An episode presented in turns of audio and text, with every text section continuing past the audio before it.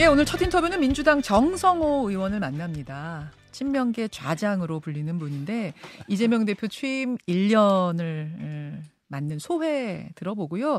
어제 국회 윤리특위 소위에서 결정된 이 김남국 의원 제명한 부결 이슈까지 함께 짚어보죠. 정성호 의원님 어서 오십시오. 네, 안녕하세요. 네. 아 제가 좌장이라고 표현하니까 옆에서 약간 쑥스러워하시는 거. 아, 저 좌장이 아닌다고 제가 여러 번 말씀드렸는데 저는 뭐 어떤 뭐 개파 활동도 하지 않고 그냥 국회의원의 어떤 직분에 충실한 사람입니다. 자꾸 아니라고 하시지만 이제 좌장으로 불리는 옆에서 부르는 이렇게 소개를 했습니다. 아, 김남국 의원 얘기부터 좀 해봐야 될 것 같아요. 네네. 예. 어제 국회 윤리특위 제1소위가 부결, 제명한 부결이라는 결론을 내렸습니다. 네네. 찬성 3표, 반대 3표인 걸로 봐서는 이제 민주당 의원 3명이 부결표 던진 것 같아요. 결론적으로 이 결정에 동의하십니까? 뭐, 뭐 고민들이 많았다고 저는 생각을 하고 있고요.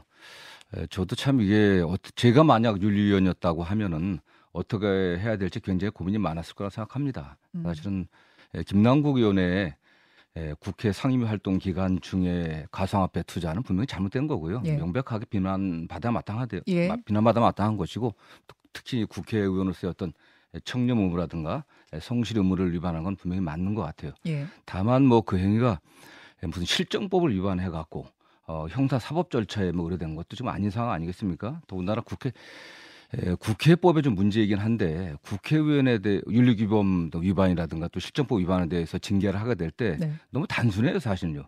30일 출석 정지, 뭐 그다음에 경고, 뭐 음. 그다음 제명인데 뭐 제명과 출석 정지 차이가 끝이 크지 않습니까? 제명이라고 하는 국회의원 자격을 바로 그 순간 박탈당하는 거고 예. 어떠한 뭐 이의 제기도 할 수가 없습니다. 음. 그런 의미에서 의원들이 고민하지 않나 생각을 하고 있고요. 특히 뭐 정치인의 가장 큰 게 뭐냐면 스스로 정치 생명 끊는 거 아니겠습니까? 본인이 뭐 민주당을 탈당했을 뿐만 아니라 최근에 와서는 내년에 출마를 포기했습니다. 이제 정치를 하지 않겠다라고 예. 했던 그런 선언이었던 것 같고요.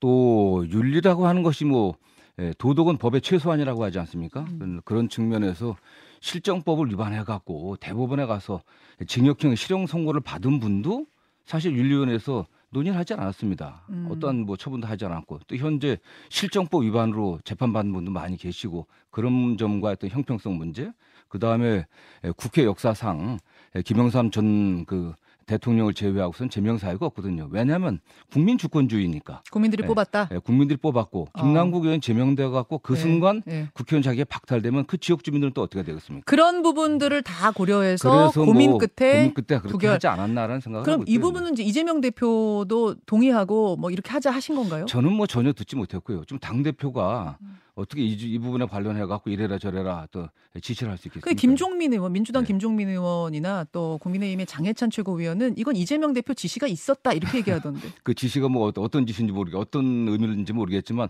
그분이 직접 들었는지 뭐 전에 들었는 건지 아. 좀 묻고 싶어요 사실. 그런 추측성 발언하는 것은 그야말로 민주당 안팎에서 민주당의 문제만 생기면 기승전 이재명 책임 뭐 이런 논리의 뭐 연장선이 아닌가 생각합니다. 어. 즉 이렇게 예민한 문제를 네. 갖고 네. 더군다나 국민들을 매우 그 분노하게 한 그런 사건 아니었겠습니까? 아무리 뭐 여러 가지 정상 참작의 사유가 있다고 하더라도 당 대표가 거기에 관련해 갖고 자기 의사를 표시할 수는 없는 거죠. 당 대표는 그럼 아무 의사 표시 안 했습니까? 그냥 중립지대에 저는 그렇게 알고 있습니다. 그렇게 알고 예, 계세요. 네. 자, 이제 이제 왜 부결이 나왔는가에 대한 고민에 대해서 말씀하셨는데 근데 국민들은 그 형평성이란 측면에서 네네. 하향 형평이 아닌 상향 형평을 원합니다. 그러니까 김남국 의원이 이번에 제명되면 아, 다른 걸려 있는 의원들도 거기에 맞춰서 그러면은 저 하면 되는 거 아니냐? 왜다 뭐, 같이 하향 형평을 하냐? 이 말씀하세요. 제가 그런 식으로 돼본 적이 거의 없었죠, 사실은 그게. 물론 지금 뭐 앵커가 말씀하신 대로 국회 도덕적 기준을 분명히 높여야 됩니다. 예. 예 그런 그런 저는 그런 측면에서 전적으로 공감하고 있고요. 다만 이 사건과 같이 어떤 윤리기본 위반이 왔을 때 국회 처리할 거냐? 저 힘들다 보고 있습니다. 이미 국회에 윤리특위에 47건이나 되는 예. 안건들이 와 있습니다. 예.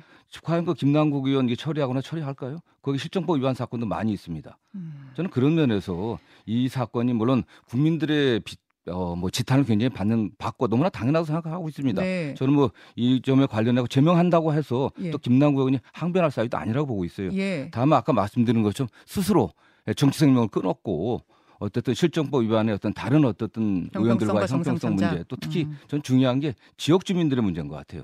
주권자이고 주권자인 지역 주민들은 내년 5월 30일까지 국회의원이 없습니다. 근데 이제 국회의원 월급 1,300만 원에다가 보좌진 9명 인건비가 연간 5억 원. 네네. 그 국민 세금으로 주는 이유는 딴 생각하지 말고 국회 일 열심히 해라, 나란 일 열심히 해라 이건데 국회 회기 중에 회의 중에 네네. 자신의 치부를 위해서 코인 거래를 했다는 건 네네. 사실 도덕적으로 어떤 다른 것보다도 뭐? 국민들이 정서적으로 납득하기 참 쉽지 않아요. 마땅하죠. 뭐 그러나 구속돼 갖고 예, 구속돼 갖고 1년 넘게 구속돼 갖고 예. 대법원 확정 판결까지 예. 예, 예, 국회의원직을 유지했었고 또 여러 가지 뭐 세비 다 받았고 그랬음에도 불구하고 국회 윤리특위가 심사조차 하지 않은 분도 그러니까 계세요. 그것도 그걸 같은 눈높이로 좀 올려서 사실은 엄격하게 해라는. 게 국민 저는 뭐 요구거든요. 저는 뭐 전체적으로 국회 윤리 기준을 높여야 됩니다. 더 강화해야 되고. 네 알겠습니다. 아, 사실 오늘 정성호 의원을 초대한 거는 이재명 대표 1년을 좀 회고해 보려고. 이게 본론이었는데 본론으로 가보죠. 아, 취임 1년 됐습니다. 제가 지금까지 이번 주 나온 다섯 분한테 질문 드렸는데요. 네. 최고 점수는 현근택 변호사 네네. 85점 주셨고 최저 점수는 유인태 전 사무총장 점수 책정 불가 주셨어요. 정성호 의원은 몇 점 주시겠습니까? 뭐 점수 매긴 그리고 참 아쉽다는 뭐 표현을 할 수밖에 없습니다. 어쨌든 이재명 대표가 본인이 성남시장 경기도지사 때 보여줬던 그 특유의 추진력이라든가 또 실력을 발휘할 기회를 만들지 못했던 것 같아요. 이 검찰을 앞세운 그 정권의 그 폭압적인 수사 때문에 거기에 대응하느라 좀 실력 발휘할 시간이 없었고 참 그런 아쉬웠습니다. 처음에 취임할 때는 민생 또는 혁신 또 당의 통합 이런 걸 내세우면서 네. 어떤 성공적인 당 대표가 되려고 노력을 했지만 뭐 아시는 것처럼 1년 내내 뭐 이재명 대표를 올가매고 예, 수사해 갖고 구속하려고 하는 검찰의 시도가 지금까지 계속되고 있고요. 그러다 보니까 실력 발휘 못한 아쉬운 점이 있고 실력 발휘 기회조차 없었다. 예, 다만 그런 와중에 있어서도 대선에 패배한 정당이 저는 30% 이상 높게 지지를 유지하고 있다고 하는 것은 또 이재명 대표 리더십이라고 생각합니다. 어쨌든 어. 검찰의 그런 압박에도 불구하고 1년 내내 민생 현장에 가서 또 민생을 챙겼고 음. 어쨌든 당의 통합을 유지하려고 본인의 어쨌든 본인의 어쨌든 그런 뭐 추진력이라든가 그런 사이다 다움 이런 걸 포기하고서라도 당의 통합을 유지하려고 전 최선을 다했다고 생각합니다. 아, 사이다 다움을 포기하면서 그 얘기는 네. 이제 할 말이 많지만 참으면서 네네. 당을 아울렀다 그 예, 말씀이세요? 네, 그렇습니다. 네. 어. 네. 근데 유인태 차 사무총장이 점수 측정 불가라는 판정을 내리신 건 이런 이유더라고요. 당을 생각했으면 아예 그 자리 대표 자리를 맡으면 안 됐다. 그러니까 사법 리스크가 닥쳐올 걸 뻔히 알면서 왜 그 자리에 앉으셨느냐? 그렇기 때문에 시작부터 잘못됐기 때문에 점수를 못 주겠다. 저는 그뭐 유인태 우리 전 총장님의 견해라고 생각하고 있고요. 아, 사실 당대표가 된 건 어쨌든 당대표 출마에 대해서 찬반이 있었지만 당원들의 77.7%의 압도적 지지로 당선됐습니다. 저는 그 음. 점을 고려해야 될 것 같아요. 어. 결국 이재명 당대표가 됐기 때문에 예. 저는 우리 당이 중심을 유지하고 있다고 생각하고 있고 음. 이재명 당대표가 아니라 다른 분이 당대표가 되었다고 해서 민주당에 대한 정권의 검찰을 앞세운 그런 공세가 없었을 거라고 생각합니까? 좀 그렇게 생각하지 않습니다. 아 이재명 대표가 없었어도 민주당 사법 리스크는 계속됐다. 계속 다른 형태의 사법 리스크는 전 계속됐다고 생각합니다. 아, 뭐 예를 들면 어떤 식으로? 아니 이재명 당 대표가 없다고 해서 네, 뭐 네. 에, 윤관석 의원, 이성만 의원 돈봉투 사건이 없었겠습니까? 어. 김남국 사건이 없었겠습니까? 저는 그 다음에 최근에 뭐 네. 라임이라든가 이런 환매 네. 관련해 갖고서 예. 여러 가지 어떤 검찰의 수사가 또 계속되고 있잖아요. 음. 저는 그런 거 관련해 갖고 음. 다른 형태로 굉장히 또 이제 저 예, 우리 민주당에 대한 압박은 계속됐을 거라고 생각합니다. 근데 뭐 일부러 만든 건 아니잖아요. 저는 뭐 만든 거라기보다 상당히 그 정치 공학적인 기획적인 투사라고 생각하고 있습니다.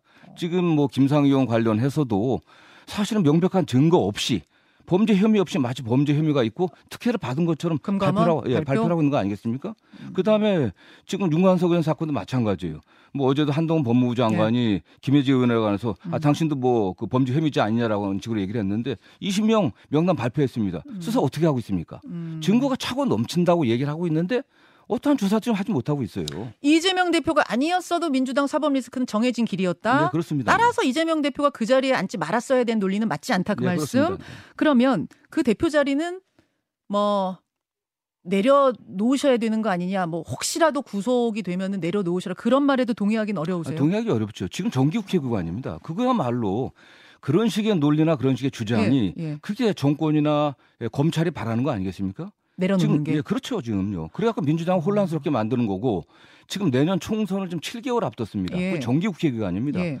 정기국회는 대개 야당의 시간이라고 얘기하거든요. 음. 대정부질문, 이것은 국정감사, 그다음에 법률안, 예산심사 있습니다. 예. 야당이 상당히 주도권을 발휘할 수 있는 시간이고 또 총선을 앞둔 마지막 정기국회입니다. 음. 이 기간 동안에 당 대표가 사퇴해 갖고 하게 되면 얼마나 다, 그 야당이 혼란을 일으키겠습니까, 사실요. 정기국회 끝나면요? 뭐 어떤 그거는 이재명 대표가 누차 말씀드린 것처럼 본인이 민주당의 총선 승리를 위해서는 어떤 것도 하겠다라고 예. 했기 때문에 저는 뭐 지금 가정에서 뭘 할 게 아니라 지금은 당이 위기입니다. 당이 난파될 위기에 처해 있을 때는 당의 구성원들이 일치 단결해 갖고 당 대표 중심으로 뭉쳐 갖고 정권에 이거는 뭐 어떤 포괄적인 행태에 대해서 저희가 결사항전해야죠. 예. 정기국회 전에는 뭐 민주당으로선 최악의 상황인 구속이든 뭐든 무슨 상황이 벌어지든 대표직을 내려놔선 안 된다는 분명한 입장. 예, 저는 그렇습니다. 뭐 다만 정기국회 끝나면 그때는 그때는 플랜 B 가동이 가... 아, 정, 플랜 B라는 건 없고요. 없어요? 정기국회 끝나게 되면은 예. 어차피 내년 총선을 위한 준비 절차가 시작됩니다. 예. 예비 후보 등록도 해야 되기 때문에 예. 후보자 자격 심사 또 음. 공천 관리를 위한 여러 가지 기구들이 만들어지기 때문에 그건 당 시스템이 정해져 있어요. 음. 당 시스템대로 하게 되면, 되면 됩니다. 어떤 분들은 구속되면 뭐 그 구속된 상태에서 공천권을 행사하지 않겠냐, 옥중 음, 공천하지 옥중 않겠냐 공천. 하는데 그건 불가능합니다. 왜냐하면 지금 민주당의 공천이 당 대표가 누굴 해라 알아 그런 시스템이 아니잖아요. 아, 물론 그런 시스템이 네, 시스템에서 공천하는 것뿐 그런 시스템이 아니기 때문에 그럼 대표직을 내려놔도 되지 않느냐 아, 또 이런 뭐 논리도 여러 가지 선택이라고 하는 것은 결국 그 당 그때 이재명 당 대표가 당 안팎의 여러 가지 상황들 네. 이런 걸 고려해서 당 지도부와 아. 논의해서 결정돼야 될 문제지. 아, 지금 가정해 갖고 음. 가정에서 어떻게 하겠다고 하는 것은 당의 발전에 도움이 되질 않습니다. 통합에 도움이 되질 않아요. 서른 의원이 지난 워크숍에서 인당수론을 어, 말씀하셨어요. 심청이가 바다에 빠져야 다시 태어나서 왕비가 되듯이 이재명 대표도 뭐 심청이처럼 뭐 이렇게 몸을 던져라 희생해라 네. 그런 이야기 같은데 이건 어떻게 받아들이셨습니까? 저는 뭐 그 갑자기 그런 말씀해서 참 그 당시 제가 그 현장에서 좀 난감했는데 어, 아, 공양, 공양미 한 속도 보태지 않았으면서 딸 팔아먹은 뭐 신봉사 생각이 났습니다, 사실은. 아. 계속해서 지금까지 계속해서 이재명 당대표 퇴진론을 주장했던 분의 그거 연장선 아니겠습니까? 지금 당이 지금 뭐 거센 풍랑에 흔들리는 난파선과 같은 그런 위치에 있습니다. 예. 이럴 때 선장을 가- 선장 먼저 배의 무게를 좀 줄여 줄이려고 선장 먼저 뛰어내려라. 뭐가 다르겠습니까? 아 선장 먼저 뛰어내리라는 음. 꼴이다 아, 이렇게 좀 주장하는. 건 예, 예.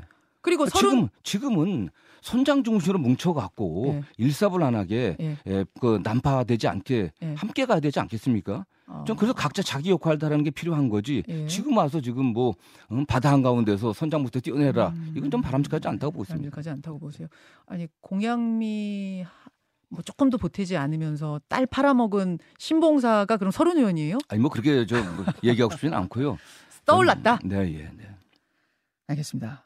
아, 친명 비명 계속 같이 갈 수 있는 겁니까? 굉장히 감정적으로 지금 좀 많이 대립된 거 아니에요? 뭐 당이 분열되면 내년 총선에서 망한다고 다 생각하고 있기 때문에 저는 뭐 그렇게 예, 분열되지 않을 거로 보고 있습니다. 분당론 이런 게 사실 나오기도 했잖아요. 아니, 그건 뭐 일부 의원들의 어떤 뭐 주관적 견해고 어, 민주당의 분당을 바라는 사람들의 희망 사항이지 네. 실질적으로 뭐 공천 과정에 들어가면은 음, 예, 공천 시스템에 의해 갖고 공정하게 공천을 하게 되면은 거기에 대해 승복할 것이고요. 음. 예, 저는 뭐 그렇게 보고 있습니다. 네. 정성호 의원 만나고 있습니다.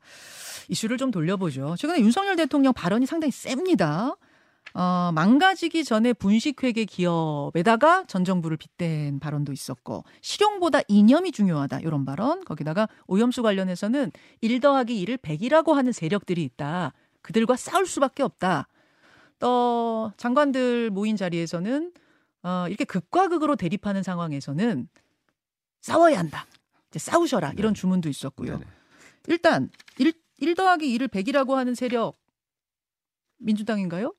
뭐 민주당뿐만 아니라 예. 아, 그 예, 국민 전체를 갖다 뭐 비판하는 거 아니겠습니까? 국민 전체라기보다는 본인의 입장에 반대하는 국민들을 갖다 다 적으로 돌린 거라고 보고 어. 있고요. 특히 일본의 그 핵 오염수, 저는 뭐핵 오염수가 아닌 핵 폐수라고 생각합니다. 어쨌든 그 핵 오염수 방류를 반대하는 국민들을 1 플러스 1을 갖다 100이라고 주장하는 그런 사람이다. 그런 집단이라고 지금 표현한 거 아니겠습니까? 음. 저는 대통령이 예, 민주공화국의 대통령은 국민들을 통합해야 될 책임이 있습니다. 그 의무가 있습니다. 어떤 공화국의 대통령으로서 하지 말아야 될 발언이라고 생각합니다. 국민들을 어떻게 본인에 대해서 찬성하고 지지하는 분들만 자기의 국민이고 다른 반대하는 국민, 비판하는 국민들을 적으로 돌릴 수가 있습니까? 해서는 안 될 저는 발언이라고 생각하고 있고요. 어쨌든 그 전에도 지금 뭐 야당이라든가 또 일부 시민단체를 반국가 세력이라고 표현하지 않았습니까? 예. 최근에도 공산주의 세력이라고 표현했어요. 네. 그래서 국가를 또 국민을 이런 식으로 나누 나누고 갈라치기 하는 것은 대통령이 해서는 안 될 어떤 그런 발언이고요. 근데 왜 그러냐 도대체요. 음. 첫 번째는 내년 총선 승리라고 생각합니다. 아, 전략적인 윤, 거라고 보세요? 예, 윤석열 대통령의 관심은 오직 내년 총선 승리. 지금 뭐 어. 국정을 잘 헤쳐나갔다는 생각은 전혀 없고 총선 승리를 위해서는 본인의 고정 지지층인 네. 한35% 내외 국민들만 예, 그런 지지층만 단합시켜 갖고 어. 예, 투표장에 끌어내면 된다 이 생각 같아요. 나머지 국민들은 갖다 배척하고 그리고 정치에 대한 혐오감을 갖다 불러 일으켜 갖고 음. 투표율만 낮추게 되면 총선 승리할 수 있다. 아 투표율 낮추고 지지층 결집하면 이길 수 있다는 예, 전략하야 하는 말이다. 예, 그리고 어. 두 번째는 또 하나는 역시 어떤 국면 전환 아니겠습니까? 아무런 민생 대책이 없어요. 예산을 봐도 사실 과연 이게 내년도 민생 살릴 예산인지 걱정이 많이 됩니다. 어. 본인들의 무능, 무대책, 그다음 정책에 대한 국민적 비판을 갖다가 좀 돌리기 위해 갖고서 하는 어떤 그런 국면 전환용이 아닌가라는 생각도 합니다. 네. 국면 전환용. 어제 국회 분위기가요. 어제 분위기 보니까 정기국회 전초전 같더라고요. 굉장히 네. 뜨겁던데 대통령이 장관들한테 나가서 싸우라고 했는데 그러면은 민주당 뭐잘 싸울 준비 되셨습니까? 저는 오늘 에, 뭐 의원총회가 낮에 있고 선거법 관련해서 낮에 의원총회 있고 저녁에 이제 1박 2일 에, 긴급 의원총회가 열리는데 뭐 그 어떤 결연한 의지가 좀 모이지 않겠습니까? 네. 음, 알겠습니다. 여기까지 여기까지 오늘 말씀 나누죠. 민주당 정성호 의원 고맙습니다. 네, 감사합니다. 김현정의 뉴스쇼는 시청자 여러분의 참여를 기다립니다. 구독과 좋아요, 댓글 잊지 않으셨죠? 알림 설정을 해두시면 평일 아침 7시 20분 실시간 라이브도 참여하실 수 있습니다.